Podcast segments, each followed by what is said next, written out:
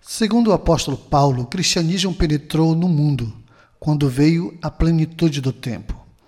Talvez alguém entendesse isso no sentido de que Deus facilitaria o caminho àqueles primeiros cristãos. E não há dúvidas de que muito do que estava acontecendo no século I facilitou o avanço da nova fé. Mas também é certo que esses mesmos acontecimentos colocavam diante da igreja desafios difíceis que exigiam enorme valor e audácia.